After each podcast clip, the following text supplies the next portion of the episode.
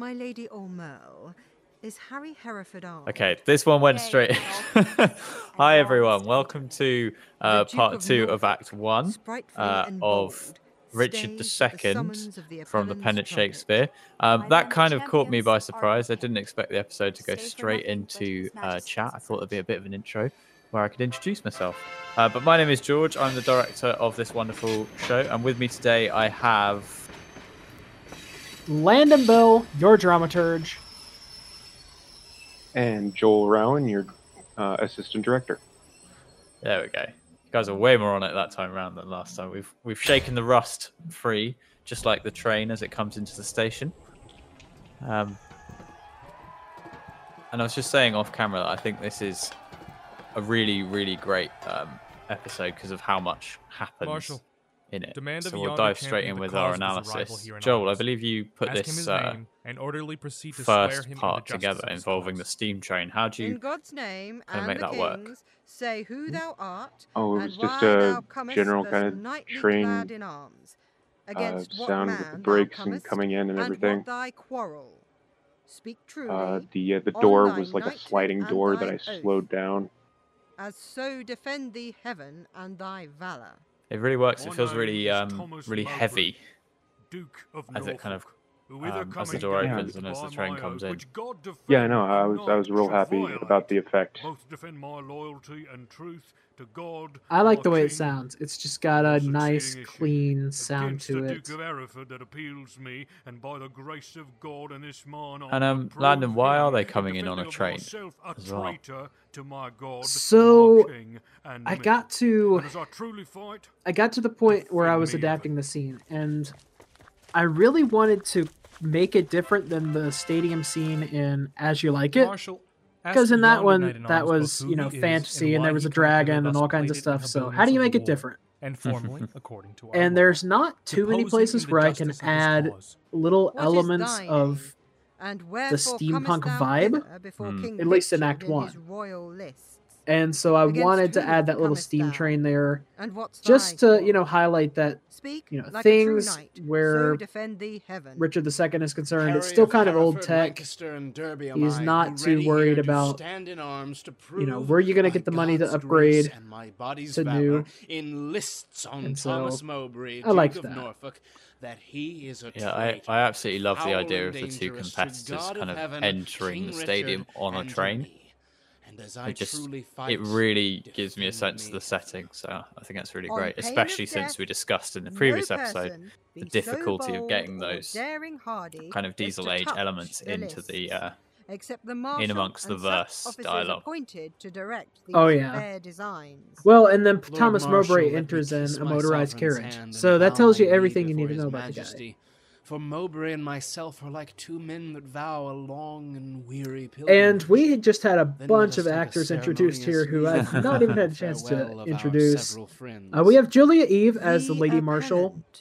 Uh, we have Natalia Orlovsky greets your as the Duchess of highness, Aumerle. and craves Uh, we also have uh, Christopher take Gilstrap as Henry. Bolingbroke, Oh, Jose descend Donato and fold him as King Richard arms. II, Cousin and uh, Jason as R. Wallace as Thomas right, Mowbray. So be thy fortune in this royal fight. So I'm I'm assuming my that in the original the marshal was male. we may, but not revenge thee Oh dead. yeah. Um. So that Oh, is let the no Lord Marshal. Yeah. Which, from me if I be Um, is kind of the person who As I mean, think of him as the is referee. They're the person who Yeah. presides over everything that goes on. with Mowbray fight. And I was, I was gonna I was gonna add to that that I just think you, it actually, you, it's just so Lord works so perfectly with a although I have to with a, a lady marshal like Julia Eve really really carries that sense of an arbiter of justice across. has it English in the role. So I regret Oh yeah. Like when I first heard her to make lines there. This is the first time I've listened to this episode actually. O thou, Um, the earthly But when I first heard her lines at the beginning, I'm like, oh yeah, yeah, she nailed it. So exactly what I had in mind. Oh, yeah. Way Way more than Richard even, because you know Richard himself is supposed to be the king and he's supposed to be the grand authority, but he keeps uh, you know delegating it to others because he's kind of a terrible king. I was gonna say, and that's why I think the gender swap works so well. Um, taking in the historical context into account. Be swift Um, like lightning in the yeah. and let thy I think it's a really nice, uh, contrast. fall like amazing thunder It on the casque absolutely of thy adverse pernicious enemy. Rouse up thy youthful blood. Be So why are Live. they in the stadium? Mine innocency and Saint George to. Um, so they are here However to God or fortune duel cast my effectively lot, before the king. or dies, And, to King Richard's throne, You know, here in a moment we'll find out that just uh, the king is indecisive and he doesn't really want them to do that because he's afraid that Henry might win. and- and uncontrolled enfranchisement more than my dancing soul doth celebrate Henry with his main character powers. Mine adversary. Most Exactly. and my companion Well, it's an anticlimactic fight, from my mouth the but wish of happy years, it's anticlimactic and as jocund as to in jest go a I to cool way because it actually Truth sets up further like conflict. Farewell, my lord. Securely, I Yeah, they couldn't just end the fight and then all be friends, could they? And we could all Order go the home trial, after Marshal, a single and act. Begin. Harry of It's like that Lancaster, and scene in Infinity War receive where Thanos lance, fights Hulk, and God defend the and it's right. really anticlimactic, but it sets up something that's way bigger and better. amen. Go bear this lance to Thomas. Yeah, just a Duke of doubling down of expectations Harry constantly. of Hereford, Exactly. Lancaster and Derby stands here for God, his So we've got a bunch of people and who were speaking here in the background. Uh, we got Edward to Herman as John of Gaunt false again. And Uh, we also have Jordan the Haas here of as the first herald, Thomas Mowbray, and in just a moment we've got Lisa God, Michaud as the his second herald. king and him, and dares him to set forward to the fight. Here standeth Thomas Mowbray, Duke of Norfolk, on pain to be found false and recreant, both to defend himself and to approve Henry of Hereford, Lancaster, and Derby to God his sovereign and to him disloyal, courageously and with a free desire, attending but the signal to begin. Sound trumpets and set forward combatants. Here we go. Stay! The king hath thrown his warder down. Oh, okay. Let them lay by their helmets and their spears, and both return back to their chairs again. That was so anticlimactic. and let the trumpets sound while we return these dukes what we decree. I think myself and Joel probably both quite near glad after the list amount of counsel we have fighting that, well, Joel in particular had to do. For that our King John. kingdom's earth should not be soiled with that dear blood which it hath fostered, and for our eyes do hate the dire. Yeah, I mean, there was a lot of battle scenes in that plowed play. With neighbor's sword. And for we think the eagle-winged pride of sky-aspiring and ambitious thoughts, with rival-hating envy, set on you to wake our peace, which in our country's cradle draws the sweet infant breath of gentle sleep which so roused up with boisterous untuned drums, with harsh resounding trumpets' dreadful bray, and grating shock of wrathful iron arms, might from our quiet confines fright So this is another one of those speeches which I kind of wanted to. Therefore, to give a nice um, piano backing to. You, cousin Hereford. Um, so I- upon I- in this of play, I'm going to try and twice use music a little bit more fields sparingly. Shall not regret our fair Um, dominions, but tread the so there won't be like a consistent soundtrack running under Your every. will be done. This must my comfort be. Sun that warms you yeah, and for some shall plays that me, works so much better and because there are some words where, to you here or some speeches where you want the words to do the driving. Hmm. Norfolk, for thee remains a heavier. I think doom, it's later which in I with this some unwillingness pronounce. part The sly, slow hours where John shall of not Gaunt gives his the dateless limit probably of the thy most famous exile. speech from The hopeless play word of never to return. Breathe I against about thee, England. upon pain of life. Yeah, I think it's in this one. sentence, my most sovereign liege. And all John of Gaunt actually doesn't get a lot of screen time in this play, so A dearer merit. yeah. Not so deep a maim as to be cast forth in the common air have I deserved at your highness's hands. The language I have learned these forty years, my native English, now I must forego. And now my, my tongue's use is to me no more than an unstringed it strikes me as a very, um, harp, or, or like a kind of nationalistic play as well at times. open, That aforementioned hands that knows speech no from uh, John of Gaunt harmony. about referring to Within England as the sceptred isle and you have enjailed my tongue. Um, this this whole Doubly section here is and and Henry dull, and Thomas Mowbray talking about their country my jailer to and their desire to be true to their country and show virtue to I- their country. I am far too old to fawn upon a nurse, too far in years to be a pupil now. What is thy sentence then but speechless death, which robs my tongue from breathing native breath? It boots thee not to be compassionate. After our sentence, plaining comes too late. Then thus I turn me from my country's light to dwell in solemn shades of endless. We're all just night. sitting here listening. Return again Yeah, I and know. take an oath with thee. So, so That's on our royal Jason sword, your Arwell is for you. ya. well, that that the duty that kind you owe of to point God, there is so poignant part, therein we because with Thomas Mowbray is being keep the oath banished, that we administer. and that You means that he has to leave help the country that he and God. loves. Embrace each other's love in banishment. And this was nor a time when, upon each other's face, you know, nor never a lot of times people didn't live past 40 and 50, reconcile this lowry and he's to already in his 40s. So nor never That's by it. advised purpose meet to plot, contrive, or Mhm. complot any you kind of feel sad us, for him, our even though he probably our definitely did help kill the person. I swear. And I to keep all this. Yeah, I'm wondering whether like Shakespeare so wants to Mowbray to be cast as by a tragic time had the character king permitted us, to kind of of our souls again just in the air, counteract banished Richard almost. frail sepulchre of our Oh, yeah. flesh, as now our flesh is well, I think Shakespeare land. himself took thy took the position a I'll lot of times realm, that since thou hast far to go, there are hard types of justice in the clogging world, burthen of a guilty soul. and anytime this the concept of justice comes up in If his ever I were plays, traitor, my name be it from the book does come life, up with and a I from heaven sympathetic as from tinge to it.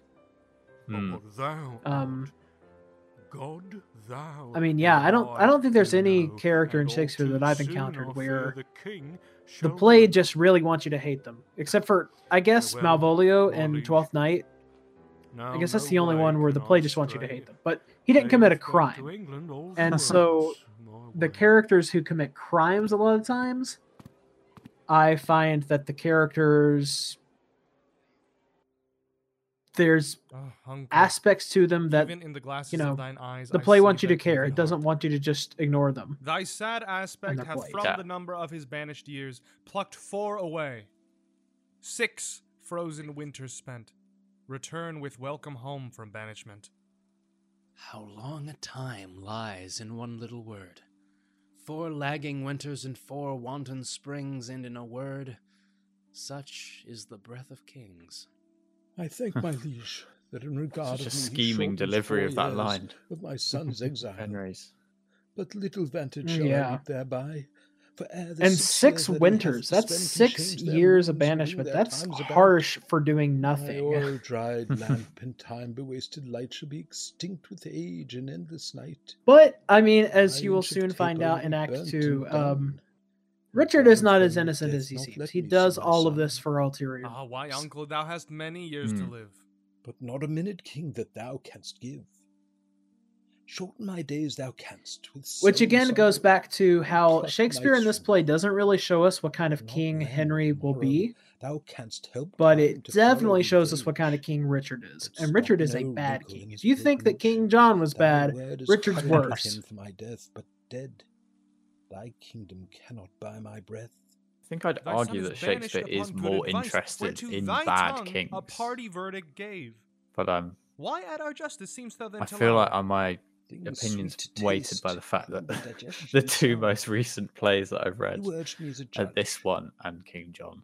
I'd rather you would have bid me argue like a father. That's honestly pretty accurate though, because You most kings in his plays are. My child to they're not the the greatest should have been people. more mild. Or Right. even if you've got ones like, slander sought I to and I'll just say, you know, for for sake of comparison, Julius Caesar being, destroyed. They're trying to crown him emperor, so he's effectively a when Some of you should Yeah. say I was too Um, strict to make mine own away. Even he, Shakespeare doesn't particularly cast him in a sympathetic light, to do myself this wrong. um, until he's Cousin, dying for uncle, bid him literally no so. good reason. Six years we banish him, and he shall go.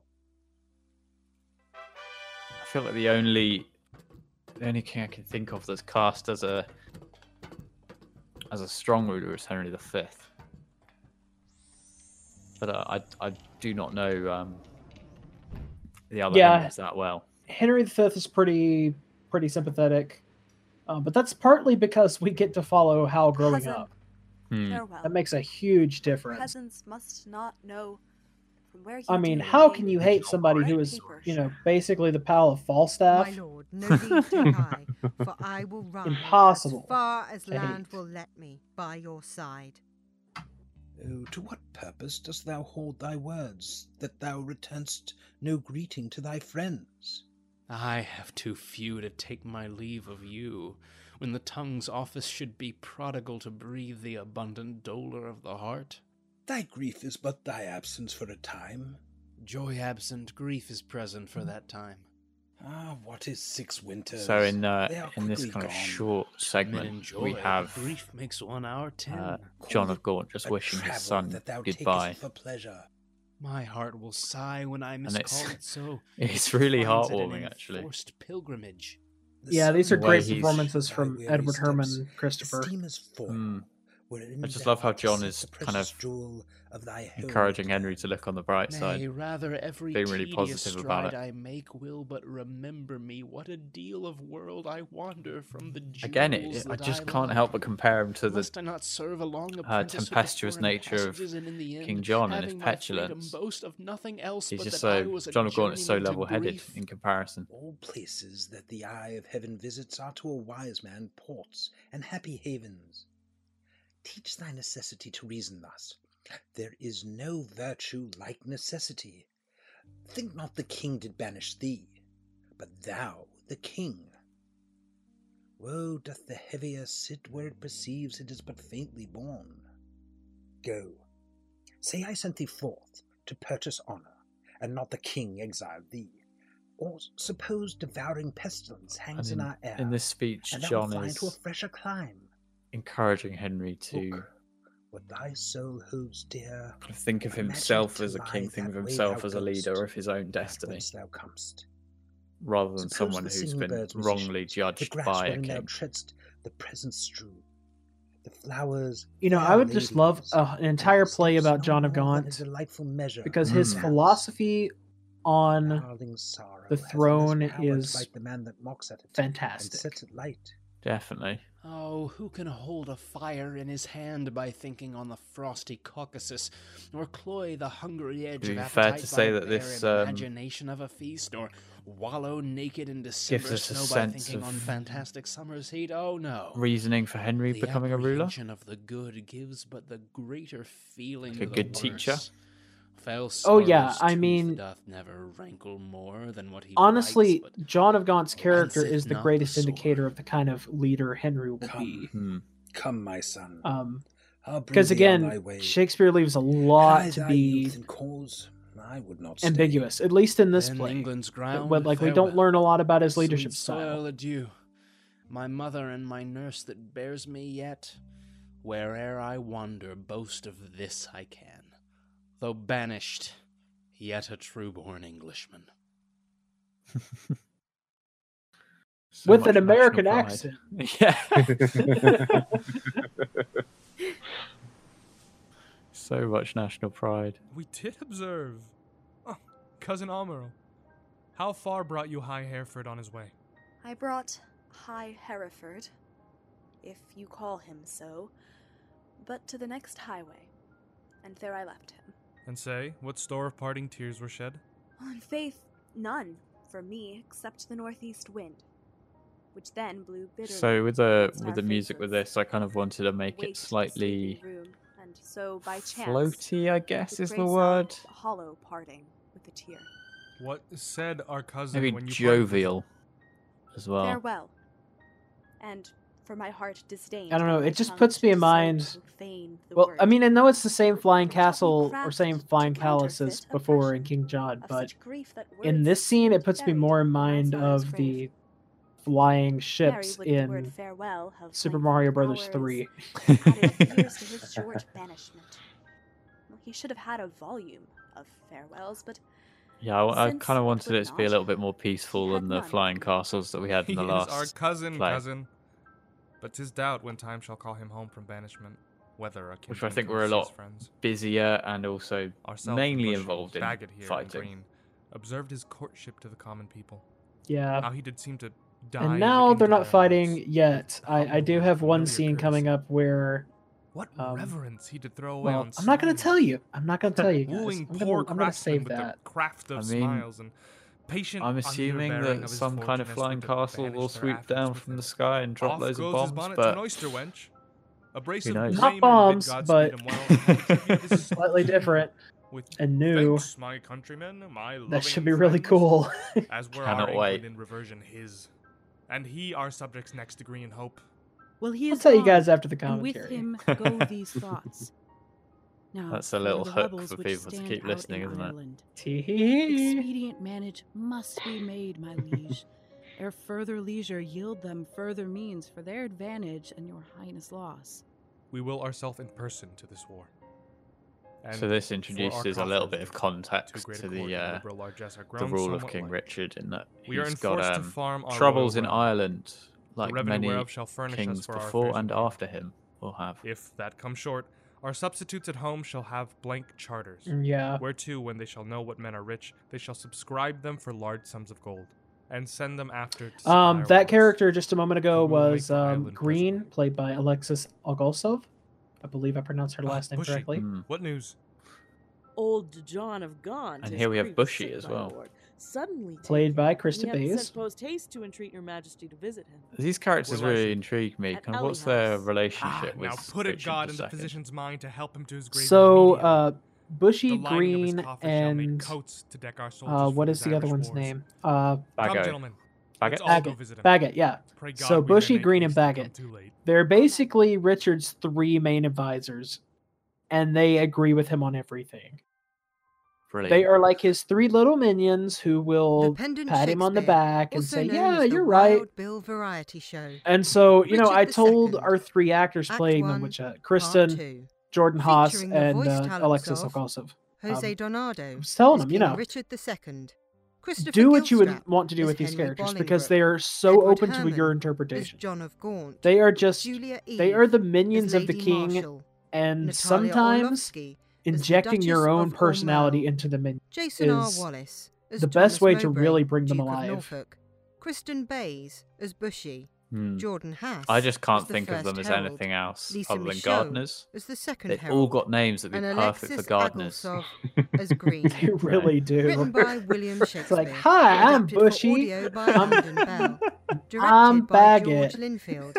Assistant director. Welcome to the Shire. yeah, they've all got Produced hobbity by names, haven't they? Pendant Productions. Brilliant.